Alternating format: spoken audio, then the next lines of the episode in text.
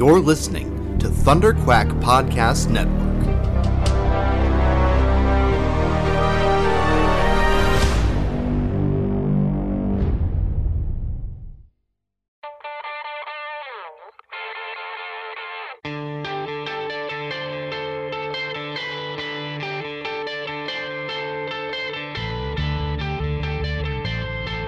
Hi, this is Roy Thomas, and you're listening to the Epic Marvel Podcast.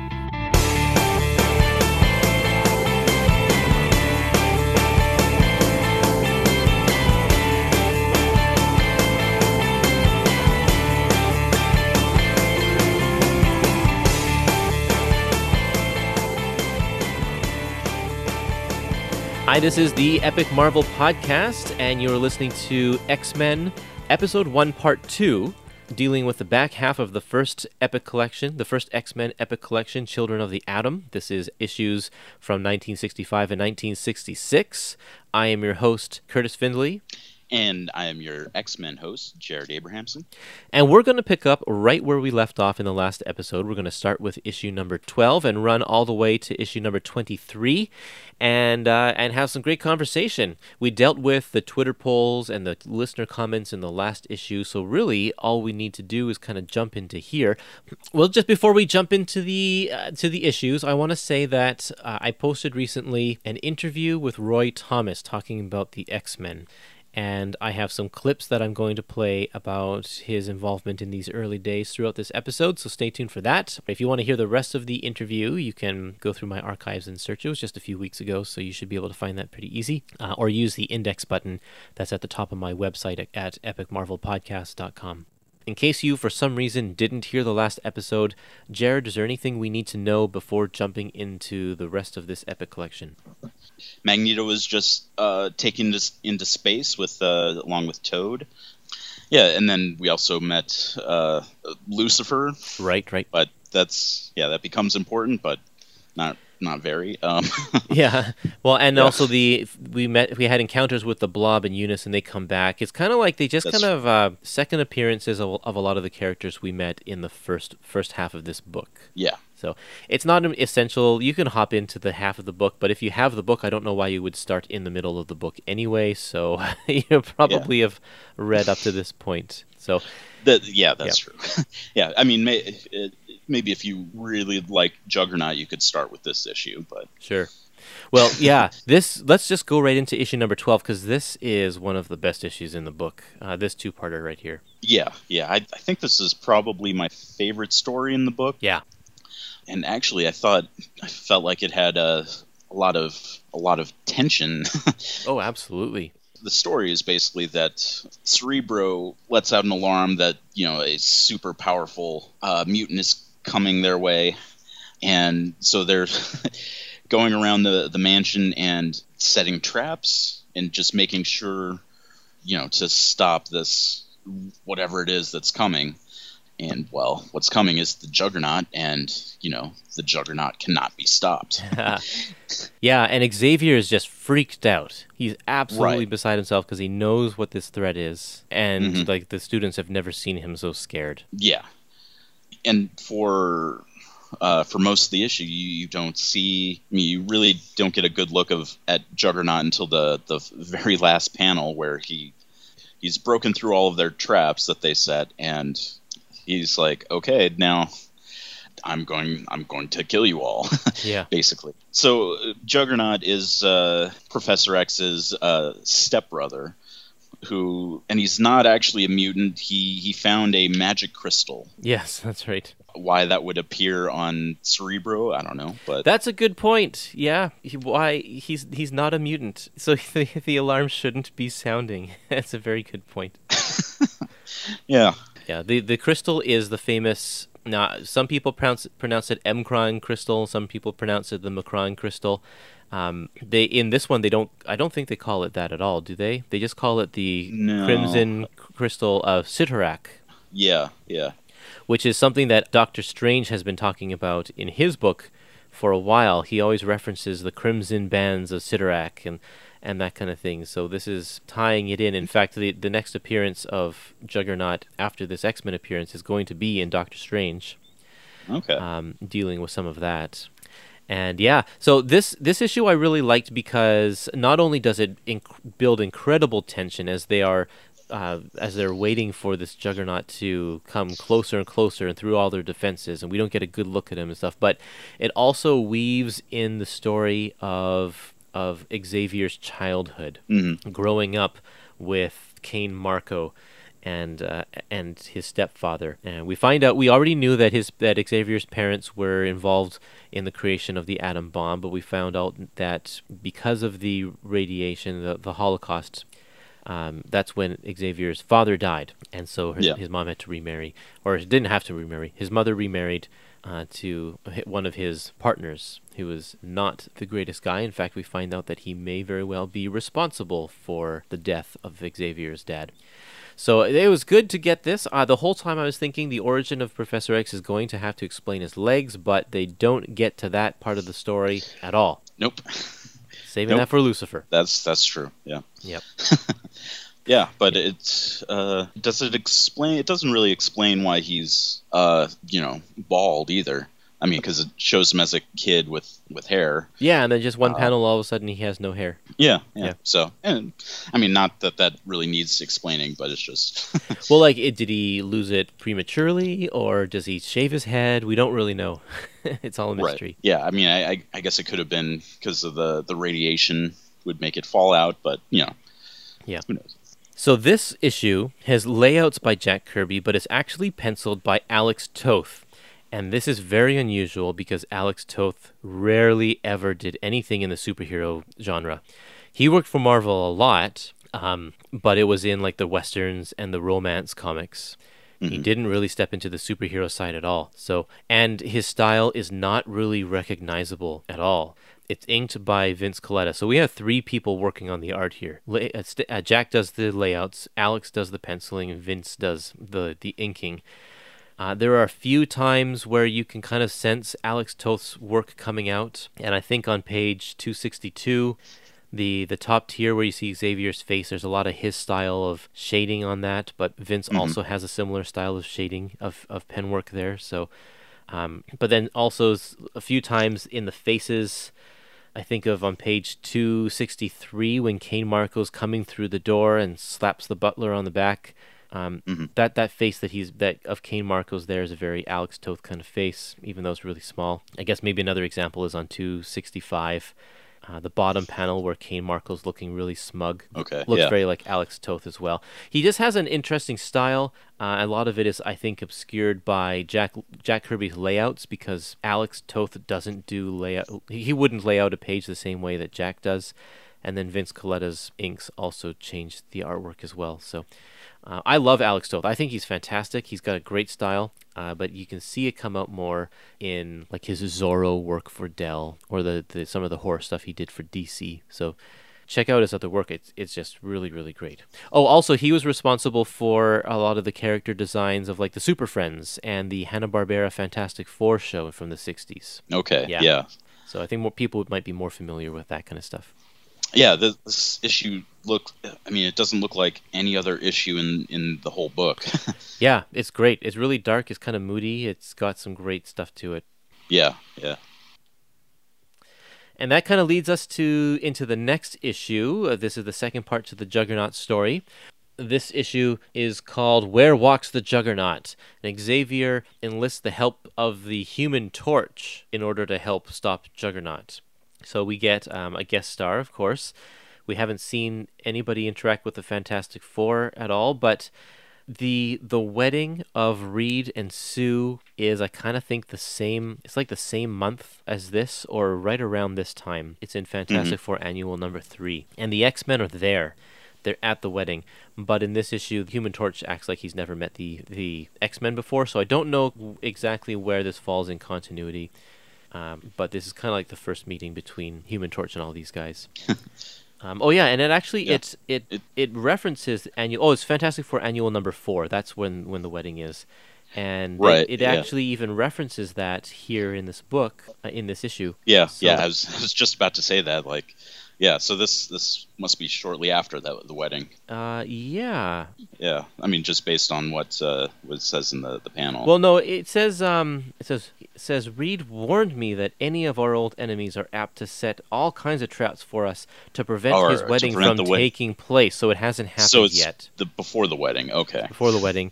But I think it it says that the annual is on sale now, so some people might have already read the annual before reading this one. So there's an order, people, an order in which you have to read these things. Yep. This is the first issue with a new penciler. Jack Kirby is totally gone from the book now uh, because the Avengers has now moved to monthly, and he's going to be devoting his time. Uh, actually, no, that's not exactly true, even because Don Heck sort of takes over that book. Um, Right. I'm not exactly sure. Well, Uh, yeah, but he, he's doing Fantastic Four. Uh, he does Thor. He does Captain America. That's too. true. Yeah, he's on a whole bunch of books. Yeah. So I think at this point he's just like, I got to drop something. So he drops X Men, and in his place Mm-hmm. is a new guy. Um, not actually a new guy, but he's credited as uh, Jay Gavin, but it's actually a pen name for Werner Roth. Mhm. And I've got two clips about Werner Roth from some interviews that I've done in the past. The first one is going to be uh, from Joe Sinnott, who was the inker on this issue. And then after that, I'll play one from Roy Thomas. And so I'll just do them back to back, one right after the other. Werner Roth was so easy to work with. I only did one story with him. It was uh, X Men number 13, and I enjoyed it so much, but poor Werner, uh, Werner, I think he passed away shortly after that, and I never got to work with him again. But his work was so simple, it was so clean, and uh, just a, an interest delight, believe me. Yeah, I can't even ever find a picture of him. Um, he was a middle-aged man, uh, a, a little stocky, uh, very mild-mannered, uh, very soft-spoken. Uh, never really got to know him that well. We we might have had a cup of coffee together or something, but we never really talked very much.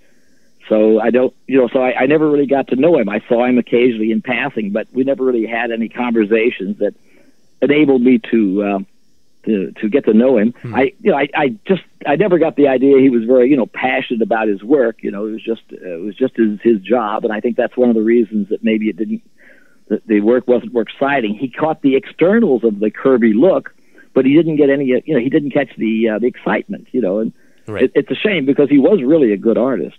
You know, with a lot of technical skill. Okay, so in this issue, the the X Men have to overcome the Juggernaut, and they try their best. They try a whole bunch of stuff, and this is a great issue to show that people are thinking outside the box, coming up with new ideas. Uh, Iceman tries his best. He this is not the time when I think that he comes up with the best plan. That's another issue because all he really does is try to surround Juggernaut in ice, which is completely ineffective because Juggernaut just has to like wiggle his pinky finger and the and the ice just explodes. and I Yeah. love on page 290 there's just piles and piles of broken ice all over the floor in this room. And then in next panel it's like it's just all gone. Where did it go? Yeah. And if it all melted, that is some serious water damage for to this house here. that's that's true. Yeah. yeah. Not that they're caring because like the whole house is getting pretty trashed anyway. Right. Right. The yeah. The there's a lot more juggernaut damage, Yep. but And I'm sure the Human Torch is adding some heat damage or fire damage to the walls or something like that as well. yeah, that's Just a lot going on here. Mhm. This is also the first issue where there's actually some serious injury. In the past, we've seen, you know, the, the X Men get thrown around and hit up against walls or whatever, but they kind of just brush it off and, and go back to the fight. In this one, the Juggernaut seriously hurts the Beast's leg to the point where he has to, to crawl on his hands and knees in order to sound an alarm. It's the first real time where we've seen actual um, actual injury that has repercussions. Yeah. They usually shy away from that in these these old issues. Yeah. I love the. I guess it's the second to last panel of the story where, you know, all four of the male X Men are all in bed, you know, Yeah. just healing up. Yep. I, I like the fact that Juggernaut, uh, uh, sorry, that Human Torch was in this issue. It was kind of nice, except for the fact that Xavier wipes his mind at the end. Like, why, right? Why Yeah. why do that? Why, is it so bad that, you know, one of the greatest heroes, part of the Fantastic 4 knows about the X-Men? Like why not create some allies here, Xavier? Yeah, and don't the X Men show up at the at the wedding yeah, they do. too? So that's A little bit of a contradiction there. right, right. But oh well. I feel at this point Stan is also getting more taxed with just remembering his continuity. Pretty like he's only got a few more issues to go, and then he's off of this book as well. He's Right. concentrating on other things. Yeah. But this is the last issue also of bi-monthly, and now X-Men is going to move to to be a monthly title, which also is probably why Jack Kirby leaves. Is like he knows he can't do another monthly title. In fact, that might be the actual reason why Jack Kirby leaves is because this book goes monthly. So he's only going to do Yeah. layouts for another issue or, or something, and then Jay Gavin is on his own. So do you want to take number fourteen? Okay. Uh, yep. Number fourteen. Among Us stalk the Sentinels. Uh, first appearance of those lovable giant robots, the Sentinels. the story of the Sentinels is the oh, what's his name? Trask, Bolivar Trask. Trask. Yeah, yeah, Bolivar Trask. Uh, I was going to say Henry Gyrich, but that's not right. they work together on occasion, but no, that's a different guy. that yeah, yeah, He's the guy who tries to ruin the Avengers. right. Yeah, but yeah, didn't he also? I I seem it seems like in the.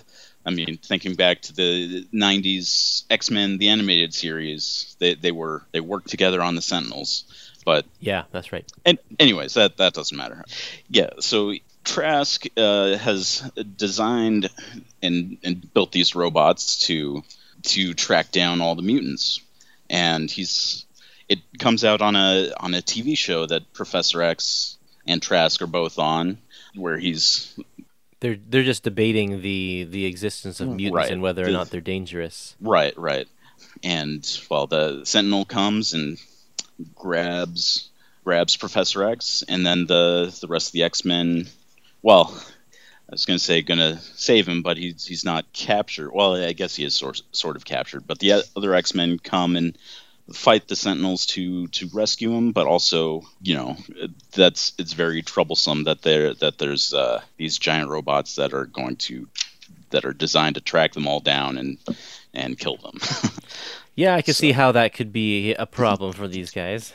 Yeah, yeah, a little, little bit of an issue. Um, yeah, and that's yeah, basically you know they fight the robots. Yeah, I there are a couple things here. Uh, one of one is Xavier is asked to be no, he demands to be on the show. He says I need to. He calls up the TV station, says get me on TV with Trask. We need to talk about this uh, in a public forum. And the guy's like, yeah, yeah, we'll do that right away. It'll be a privilege to present a scientist of your stature on our network. He's like a he's a famous scientist and they don't really make a big. I mean, we've I, I've said this before that uh, this this these early days really kind of show Xavier as a scientist building contraptions and that kind of thing, which. In modern days, I don't think of Xavier that way at all. But apparently, he's Right. like renowned to um, a lot of people as a famous scientist. Well, I I guess it was established earlier that he's you know works with the the government Right. In in some some capacity. I guess it's science. yeah, but but it, it's it's kind of weird that you know we hadn't gotten any sense of that up until now, right? Yeah. But- There's a lot of patterns in this, uh, like when everyone is healing, they all have to use their powers to show that they're healing. When they go to town, they all have to show how they disguise their mutant abilities when they go to town. When they come for help, they all have to show their powers for how they arrive on the scene. Um, there's a lot of that. It's just repeated, repeated over and over again. Um, kind of a fil- kind of like filler. Like we don't really need to show all of those times each individual person coming with with their powers to uh, to save the day or whatever. It's just it, it gets redundant, and I like it when it's like maybe once per issue because it's kind of quirky and a, and a thing of the time. But we don't need it three times in one issue. Right. Yeah, when they're basically showing off, you know, their their same powers. Yeah, the same powers. Again, yeah, yeah, we so- get it. Angel can fly, sure. right. It's yeah, surprising with those giant wings. Yeah, Um, exactly. Um, also, as most good robot stories go, the Sentinels have too much intelligence and eventually betray their human masters and become uh, killer robots. That uh, is definitely a robot trope, and we see it here for sure. Goes all the way back to Frankenstein. right. Yeah, yeah. So this leads directly into issue number 15. This one's called Prisoners of the Mysterious Master Mold. The X Men are looking for the hidden base of the Sentinels, and they find it. It's underground, uh, and they get knocked out by some gas. Some of them get knocked out by some gas and get captured. I guess it's actually only the Beast. The- Beast. Th- there's a cool parallel throughout this issue because the X Men were able to um, subdue one of the the Sentinels at the TV station. So Xavier has that Sentinel in the X Mansion, um, or not the X Mansion, at the TV station, and is trying to trying to learn more about it. While the Sentinels have the Beast unconscious and are trying to learn more about humans or mutants. I mean, uh, so there's a cool little parallel between those two two sort of plot threads there. Uh, meanwhile, we meet the the guy, the the main. I don't exactly know how Trask did this, but he's built, a, or why he did it, but he's built a giant sentinel that's in charge of building other sentinels. Yeah. Uh, why it couldn't just be a normal machine that's built into the wall or something like that that makes the other other sentinels? I, I have no idea. Right, yeah, but it's it's a giant. I mean, the Sentinels are already giant, but Yep. this is at least four or five times bigger and sitting in a, a, a throne. Yeah, these early Sentinels are actually pretty small. They're probably only about maybe I don't know, maybe like 15 feet tall, whereas we're used to seeing the the Sentinels that tower above buildings and rip off ceilings in order to look inside, like rip off the roof in order to look inside to see if the mutants there, and that kind of thing. These are Yeah. actually pretty tiny. right. I mean, still twice as tall as any of the the human characters. Right? Yeah, for sure. But yeah, But yeah, this Master Mold gu- character is just, it's funny. He's like, "I I make all the Sentinels, but I don't know the formula, so I need to uh, force Trask to do it. So he still relies on humans in order to to do his thing. Um, this was a pretty exciting episode too, just uh, just trying to escape the Sentinels and escape their the base and being confined.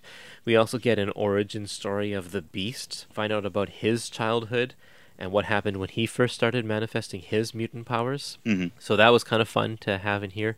Um, I felt like the uh, the end was a cool classic kind of 1950s Marvel ending where the human gets his comeuppance in the end. yeah, Uh, it's a classic. It's one of these classic stories where the human creates something, something goes wrong, and the human ends up paying the price in the end. right.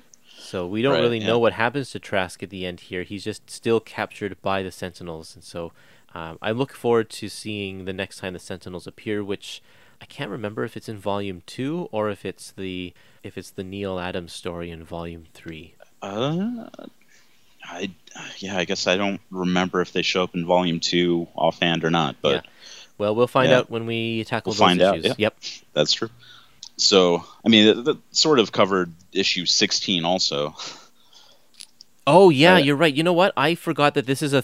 I I skipped ahead. It's a three I part totally right? skipped oh, no, ahead. that's that's fine. I mean, but it's it's mostly like the this third issue is I mean, it's just all all just a fight basically. Yeah, uh, it's it's neat because we get to see more of the creation of the Sentinels, um, what they like, how they are made. It's it's weird because they're just like formed out of nothing, kind of.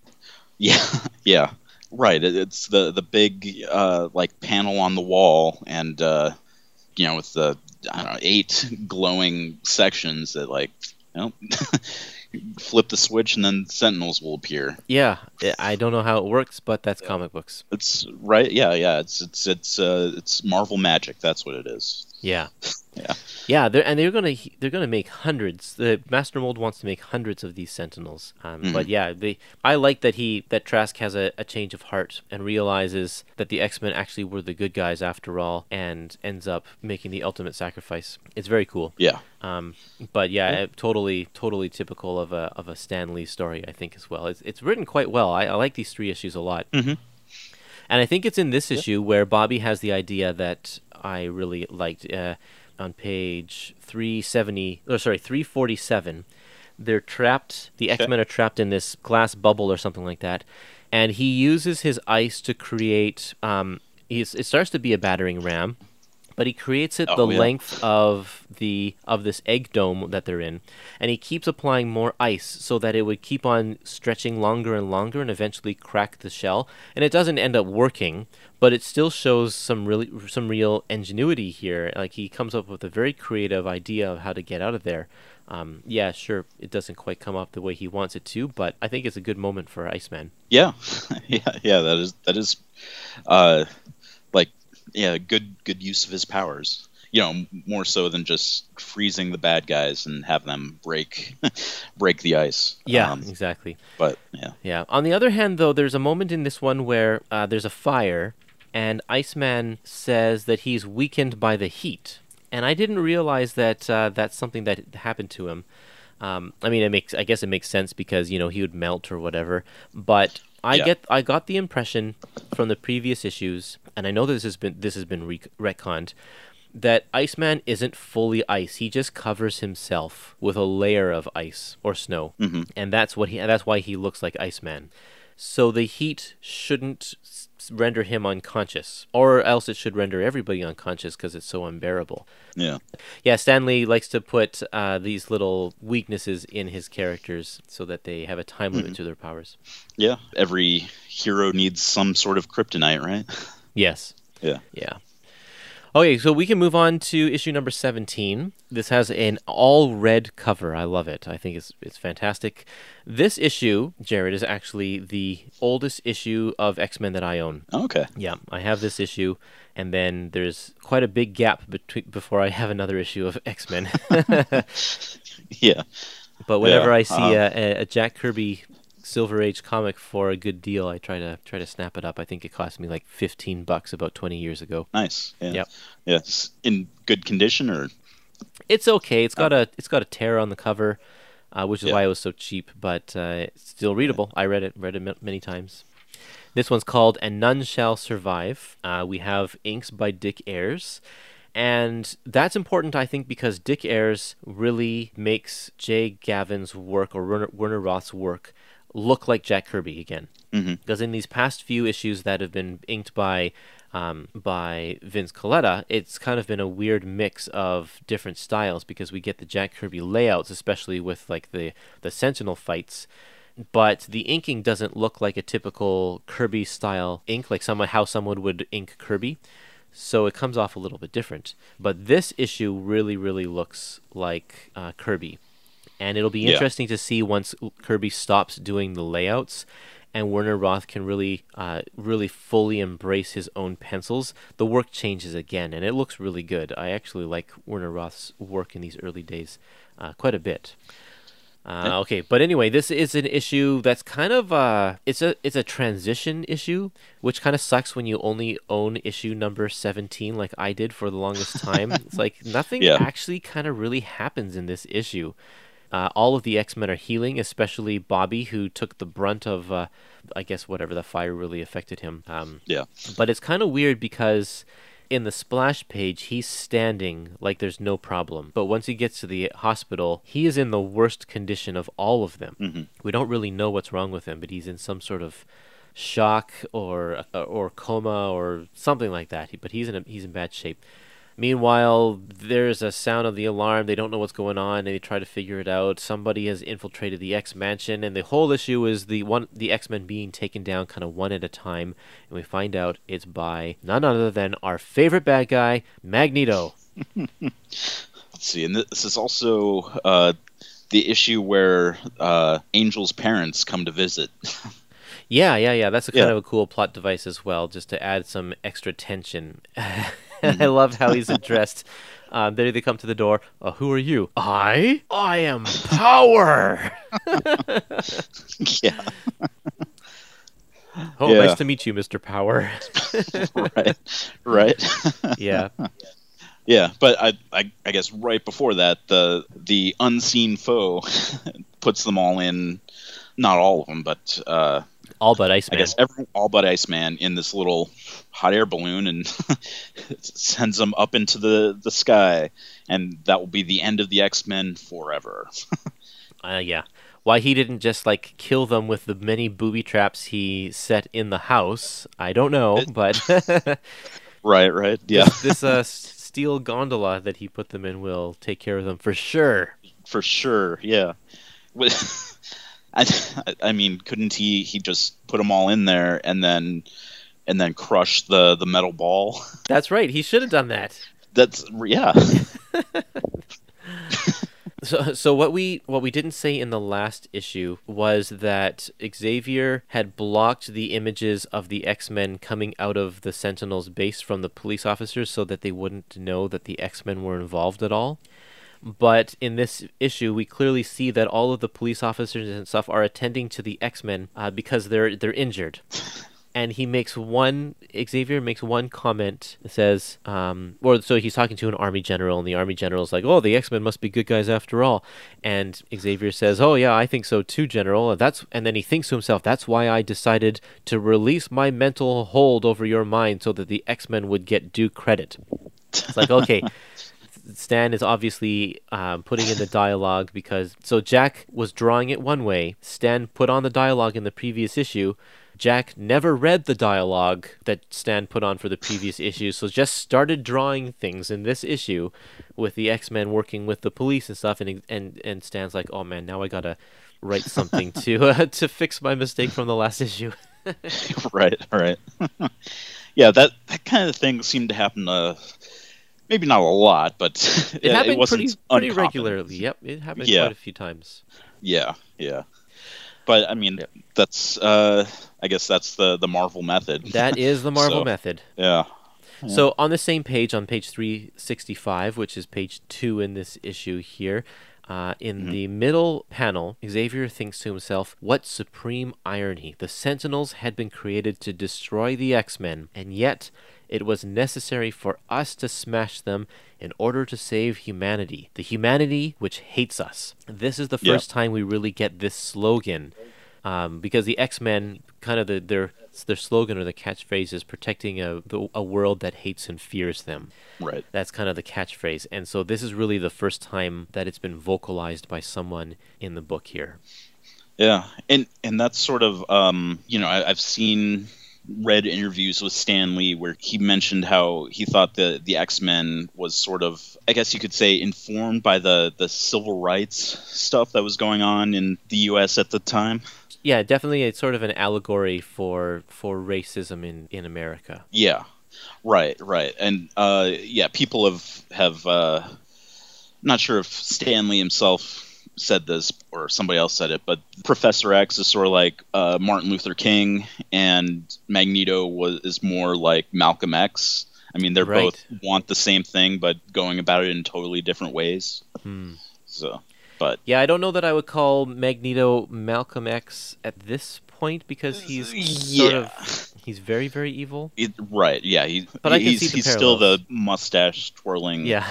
villain, you know. Yep. But yeah. The cover of this issue ha- says, um, "You must not reveal the incredible ending to any living soul. Remember, we'll be watching you."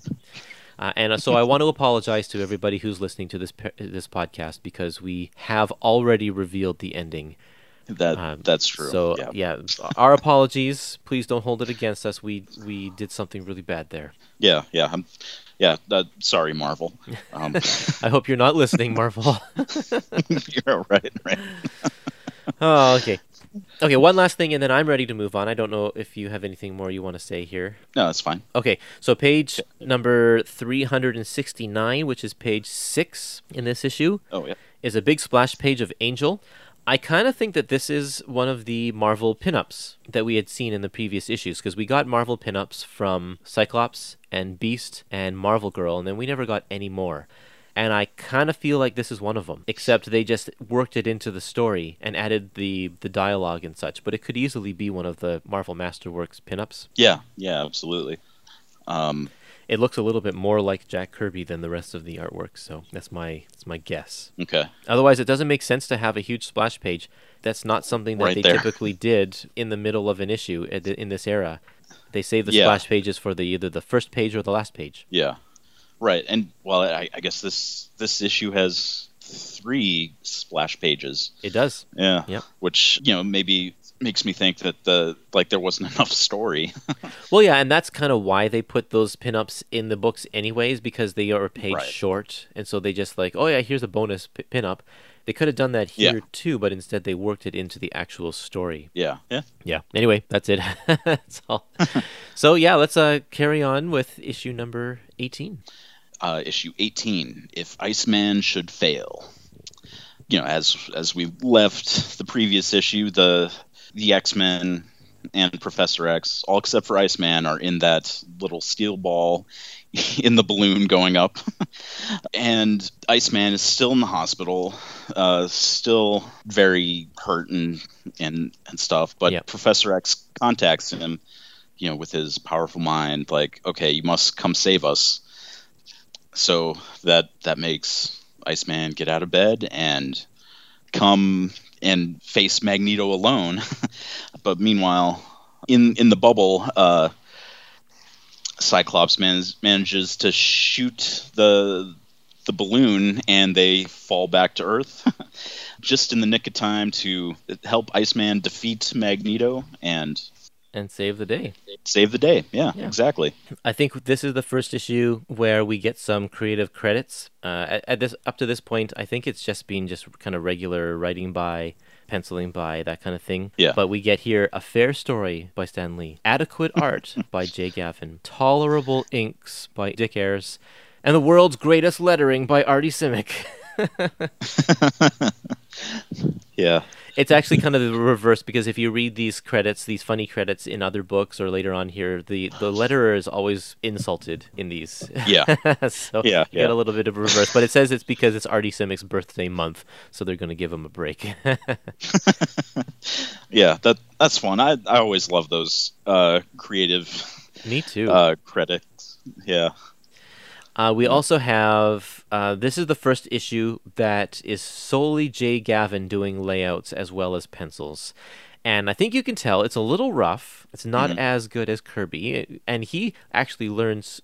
It's funny because Werner Roth is not a he's he's not new to comics. He's been doing it for a while by this point. But Yeah. even in this book, uh, in these first these these few issues here, like his work goes from kind of mediocre in this issue to really quite stellar uh, toward the end of these the issues in this volume.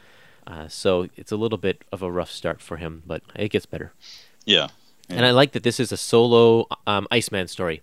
I don't know. I I just like Iceman in these early days, and to have him have to go up against Magneto by himself is just fantastic. None of the other characters have had a solo story where they are the feature character yet. Uh, they, it's all just been everyone fighting together. Everyone gets one or two pages to show off their own powers and stuff, and and their time to shine. But this one's like all Iceman, and it's great. Yeah. Yeah. I definitely see the the character growth with Iceman that you've you've mentioned before. Like yeah, this this is uh yeah probably where it's most most evident. Definitely. Yep, for sure. Yeah. Magneto, on the other hand, has had no growth. Nope. He is. They they come with some just really lame, mediocre explanation of how he got back to Earth after being launched into space. Toad is apparently still in space, yep. yep. And then so he goes to the X mansion, and before he decides to destroy it, he says, "No, this will be my new base," and he starts building things, and he creates these humanoid androids. apparently, Magneto is also a brilliant scientist. Mm-hmm. All of these guys are brilliant scientists. Right. Well, that that's uh the first mutant power, isn't it? the power of the brain. Yeah.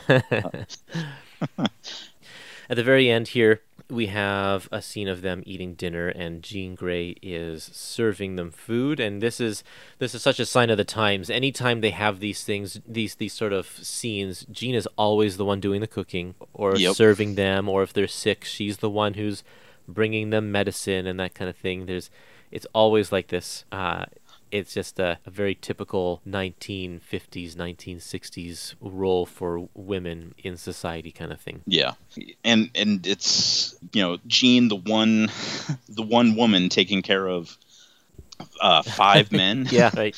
it's, it's kind of like I don't think so, but and it's not it's not a big deal in these books. They don't pump it up. It's just kind of there. Right, it's just right. uh it's just I noticed that because it's like why is she always why don't the other guys help out? They're just sitting there waiting for the food to be taken and and or being sitting there waiting for the food being brought to them. Mm-hmm. It's like they should uh, they should pitch in. They're all there. They're all the same age. They're all there to to work together. but they're leaving Right, up the yeah. the cooking for the woman. yeah, yeah, and you know it makes me wonder uh, how they how they managed before Jean showed up, it was a free for all. right? No order or anything. Yep. No, Okay, moving on to issue number 19. Lo, now shall appear the Mimic. Now, I don't know about you, uh, but you're probably in the same boat as me. You know the Mimic best because of the X Men cartoon, right?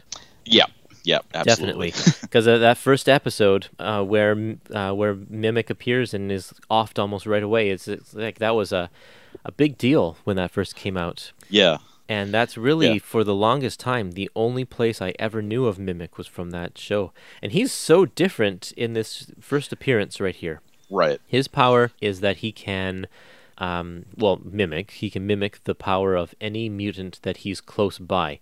So when he's close to the X Men, he has huge feet and wings and ice powers, and he can shoot blasts and has telekinesis. Like he has, it's the the full thing. He's kind of like the Super Skrull from the Fantastic Four, except the Super Skrull gets to keep all of their powers no matter how far away from the Fantastic Four he is.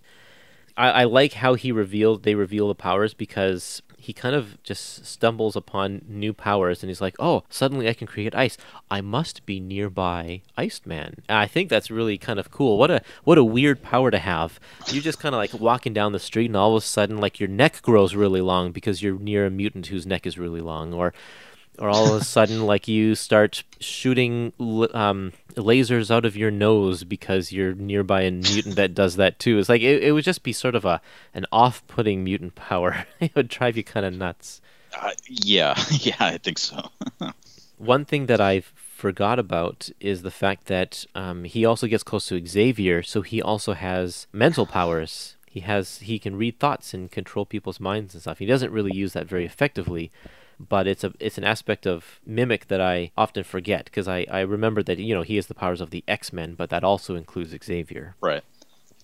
Yeah, so throughout this one, he uh, captures Jean Grey and takes her hostage and tells of his secret, or his, yeah, he tells of his origin story.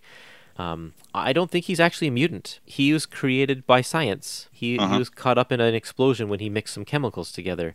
So it just so happens that he can mimic uh, mutants' powers, but can he also mimic, like, Spider Man's powers? Right. Yeah. Yeah. I don't really know. Yeah, or Thor's powers, or or Right. whoever. Yeah. Yeah, but he's Yeah. not a mutant. Right. I do like his his design. I mean, Yeah. you know, it's just all I guess mostly just Cyclops, Beast, and Angel just kind of m- mushed together with a big M on his chest. But Yeah, it no, it's good. It's you'll remember it. It's better than uh, the Vanisher, that's for sure. yeah, and Yeah. it's better than Unus's costume. right, right. Yeah, no, it's good. It's Yeah. it's a good it's a good look. Yeah, so in this issue, also we see the first appearance of Vera, who becomes uh, an important character in Beast's life throughout the years. Um, Yeah. she just makes Yeah, a very for a long, long time. for a long time. So It's a just a blink and you miss it kind of appearance here. So, uh, issue number 20, titled I, Lucifer. You know, right then with the, the title, it's the return of, you know, my my favorite X Men villain. I say sarcastically. Um,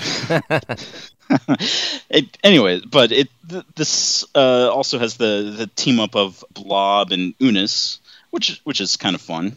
They're causing problems in X Men uniforms to basically frame frame the X Men uh, so that society doesn't doesn't like them.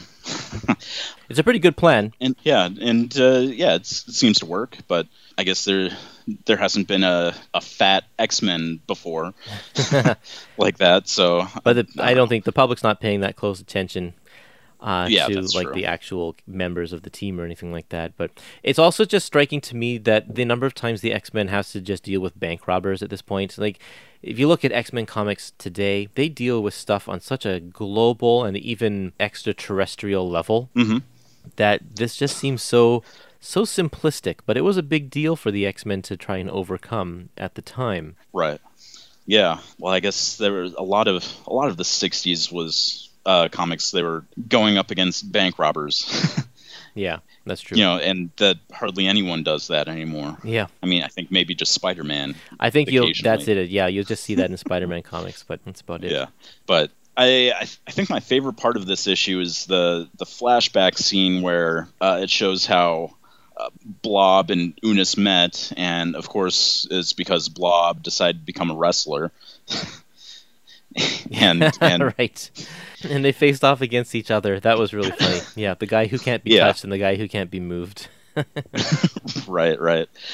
Anyways, but uh, Lucifer, who who now like they changed changed his the color of his outfit, Yeah. so now he he looks almost exactly like Magneto. Exactly. Yeah. Like, why did he do that? That's such a weird choice because it's like, Yeah, I, maybe the colorist didn't realize that this wasn't Magneto. right. yeah, maybe. yeah, but it's. I, I, I mean, I, I guess it just goes to show how, how forgettable Lucifer is. Yeah. Oh yeah, and this is also the issue with the the flashback uh, showing how how Professor X uses the loses the the use of his legs. Right. Yeah, Kind of underwhelming. it's it is. Yeah, I was kind of It hoping is. that it would be something a little bit more. Lucifer just drops a big rock on his legs. like, oh, okay. I don't know if they ever retcon that or whatever, but uh, we also Yeah, find but- more about Lucifer's past in this one. mhm. Um, oh, that that he's an alien. Yeah, 'cause- and we had no idea based on that one issue from a year ago uh, that he had that he was alien in nature and that he's there on Earth in order to build something that's going to destroy the pl- or conquer the planet, the Dominus. Um, I think this is the first issue we also see an X jet of some sort. It's not exactly the Blackwing, uh, the sorry, the Blackbird, but Yeah. it's uh, definitely an X jet. Xavier must have a lot of money. That's that's true. Yeah, uh, yeah. I mean, it's just a jet with a little X on the the tail. yeah. So this really is just a the first part of a two-part episode or, or two-part story. Uh, oh, this Right, is the first issue that's scripted by Roy Thomas. oh, okay. Yeah. So I'm going to play a clip of Roy Thomas talking about coming into the X-Men at this time. Yeah, I actually uh, that was had two different spells in the X Men. Uh, the first was around 1966 when, after I think with issue number 20, Stan stopped writing it, and one day uh, just handed me an already plotted story that Werner Roth had drawn uh, of, for X Men number 20, and said, "From now on, you're the X Men writer." You know, so Easy as that. that's basically it. Yeah. So I, I worked on it for I, I don't know, I guess around a year or something like that, with Werner and a couple other people. Uh, Jack Sparling did a story. Uh, Dan Adkins did one, and so forth. Both it was Werner more than anyone. Uh, but I was kind of uh, eager to move on to something else. By that time, I was doing the Avengers and a couple of other books, and and uh, I wasn't that wild about doing the X Men. I don't think I was adding that much to it. It, it had never been a top seller under you know Stan and Jack either. I think the highlight was the high point was definitely the Sentinels story just a couple of months before he gave it to me. But the fact remains it had always been what the weaker of one of the weaker of Marvel's titles. It was like think about the last one, for example, to go from bi-monthly to monthly. It's kind of funny how he he mentioned how he uh, didn't really care about the X Men. Really, he was it was just Yep. sort of a job. That's Yeah. right. and that's part of why it didn't really go anywhere. And, and Volume 2 has some pretty dreadful ep- uh, issues because Yeah. Roy Thomas didn't really care. Yeah, yeah, just uh, meeting the deadline. You know, Yeah. I mean, which is which is fine. Nothing wrong with that. But it's just not as good as as how it uh, as it is later. Yep. Uh, okay, issue number 21 From Whence Comes Dominus. So here's Lucifer's plan. He has been sent to Earth, and I guess through some sort of light teleportation beam, his superiors have transported heavy machinery to um, some sort of undisclosed, I think maybe, what is this, New Mexico or something like that, probably. Uh, Yeah. Anyway, so he's building an underground machine that's going to conquer the planet. He calls it the Dominus. Uh, he's captured Xavier, and the, all of the X Men have to go and save Xavier, but then they get ca- captured as well.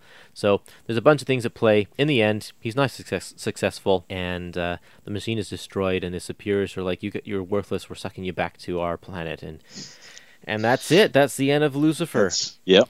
So this is the issue where I noticed that I really like Werner Roth's pencils and his layouts. I especially like the scene where the scene where they are uh, fighting those cowboys, Mhm. and you get like the the horse and they're they're in the water and that kind of stuff. There's just some really nice layouts, and uh, uh, he tells the story really well. It's a far cry from the previous the, that that first issue that he did that wasn't very good. I, I love the the visual of that that one cowboy on the horse, but the, his chest and arms are in an ice cube. Yeah, yeah. That's great, but yeah, and it's like he's gonna get some horrible frostbite from being encased in ice like that. But Iceman's like, ah, you'll be fine. yeah, right.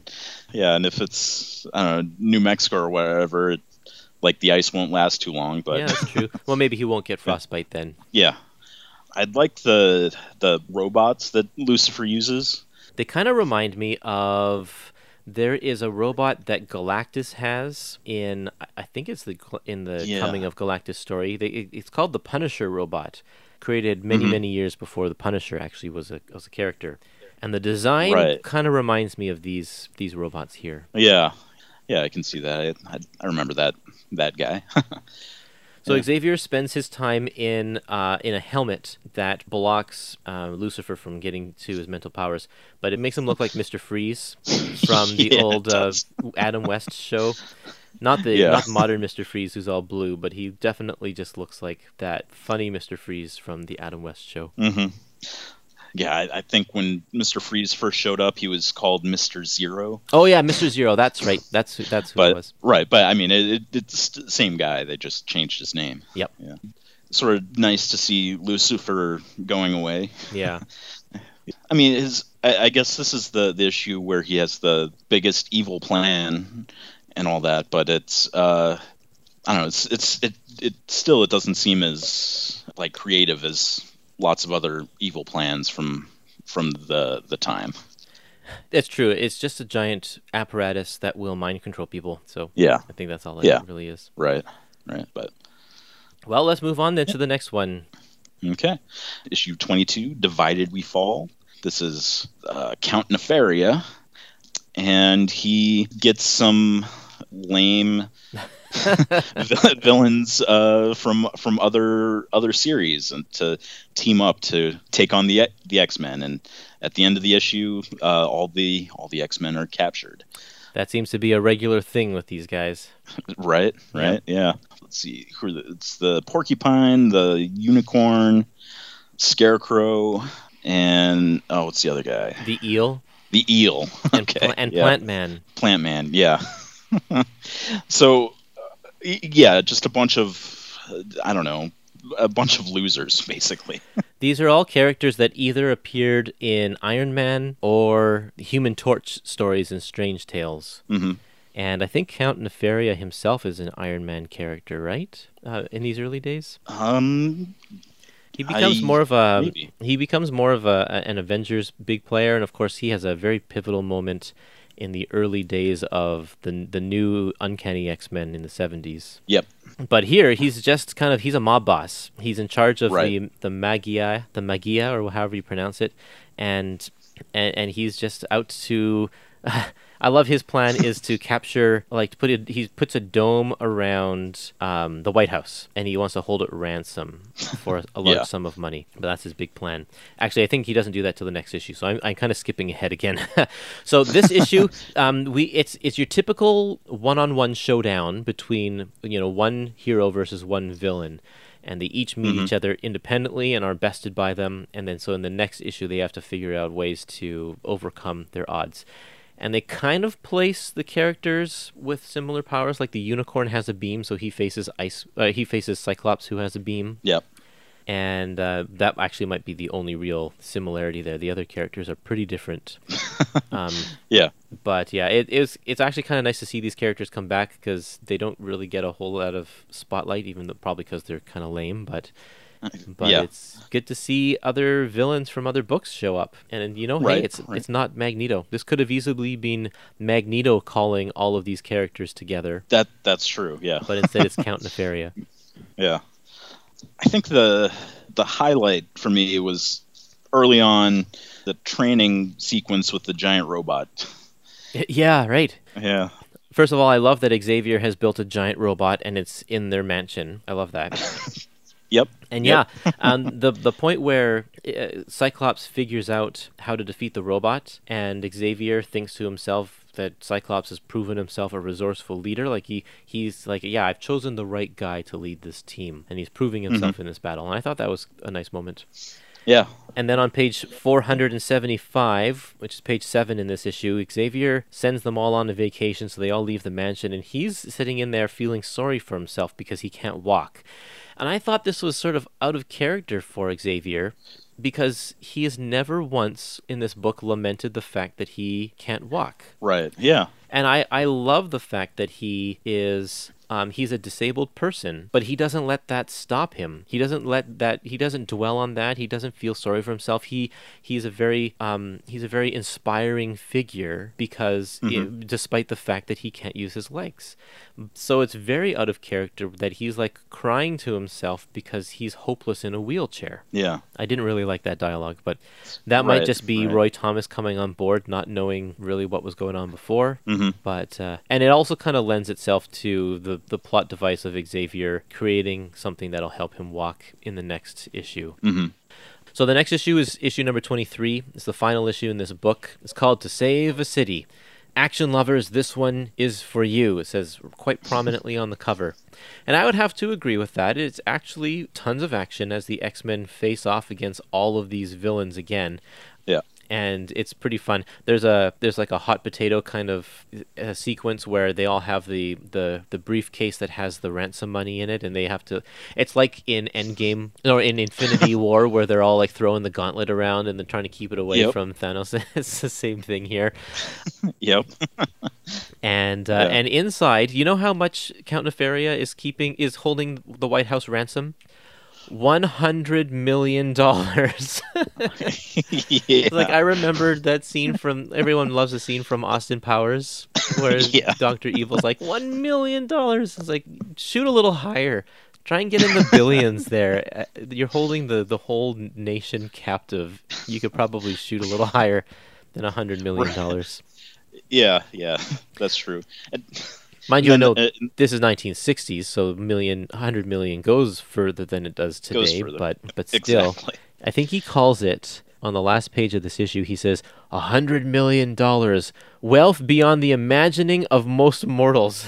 it's like I'm pretty sure I can imagine more than a hundred million dollars. I yeah.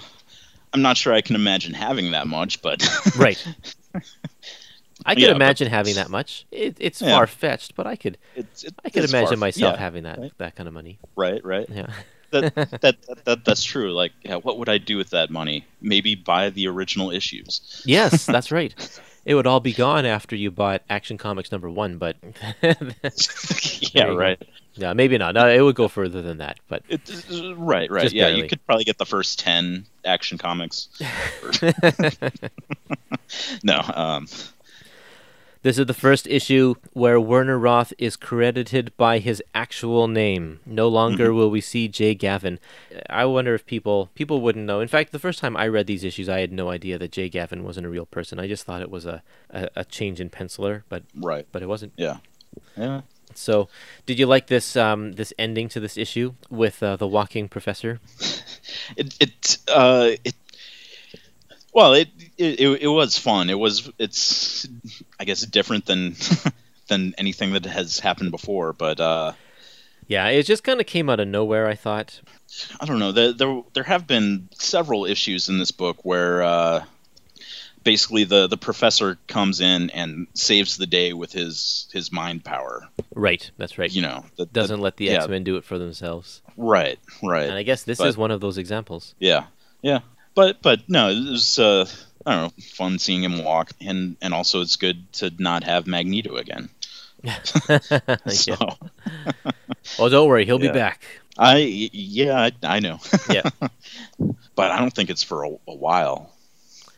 I, Uh, I think I'm it's sure. like he's on the cover of Volume Two, so I know he appears somewhere in there. well right right, but I I, I want to say it's issue like forty or something. Okay. Yeah. Well, that brings us to the end of this book and the end of our episode. Overall, what are your what are your thoughts here, Jared? Well, the the material is you know obviously dated, but that that's fine. But if if you enjoy '60s comics, these aren't that bad. There there's some other you know better stuff by Stan and Jack, but uh, this this is a pretty good start to the X Men series, I think. You know, Yeah. set up to for uh, for I guess when Claremont comes on.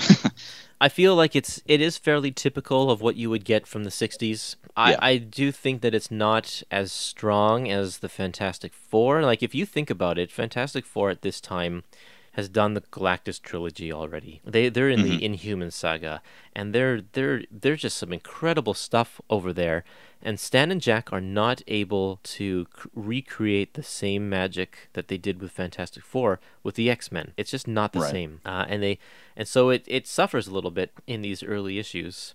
But uh, yeah, there's stuff to love, and it's great to just learn about the history and, and see where these a lot of these characters, the heroes and the villains, come from.